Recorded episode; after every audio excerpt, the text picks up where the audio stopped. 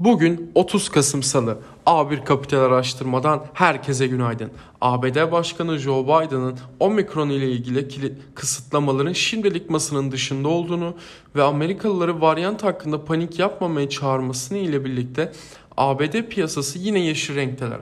İlaç şirketlerinin Pfizer, BioNTech, Moderna ve Johnson Johnson aşı üzerinde çalıştıklarını, varyantı ciddiye aldıklarına dair açıklamalar daha fazla Covid kısıtlaması potansiyeli konusunda endişeli olan yatırımcılar için güven verici oldu.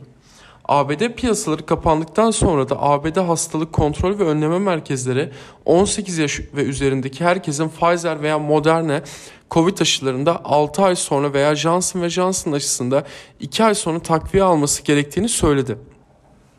Asya piyasaları da omikron varyantının koronavirüs pandemisini kötüleştirecek yaygın bir küresel ekonomik bozulmaya neden olabilir olmayabileceği konusunda ihtiyatlı bir şekilde iyimser olmalarıyla pozitif seyirdeler. Sonuç olarak yeni varyantların gelmesine alışacağız. Ancak yenilenen ve yaygın karantinalar olmadığı sürece V şeklindeki toparlanma bozulmadan özellikle ABD'de kazanç tahminlerinde gerileme olmadığı sürece pozitif kalmaya devam edeceğiz gibi görünüyor.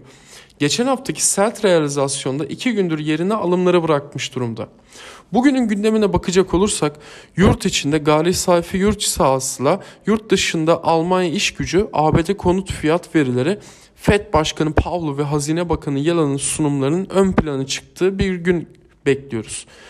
Üçüncü çeyrek gayri safi yurt şahısıyla büyümesiyle ilgili piyasa beklentisi büyümenin geçen seneye göre 8 olması yönünde.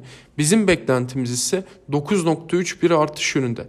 2021 gayri safi yurt şahısıyla büyüme tahminimizde %10.01 olarak koruyoruz.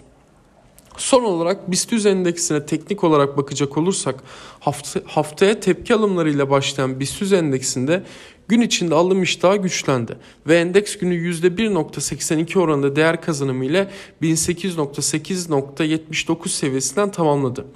Gün içi hareketlerde 1819 seviyesi ara direnç olarak takip edilebilir.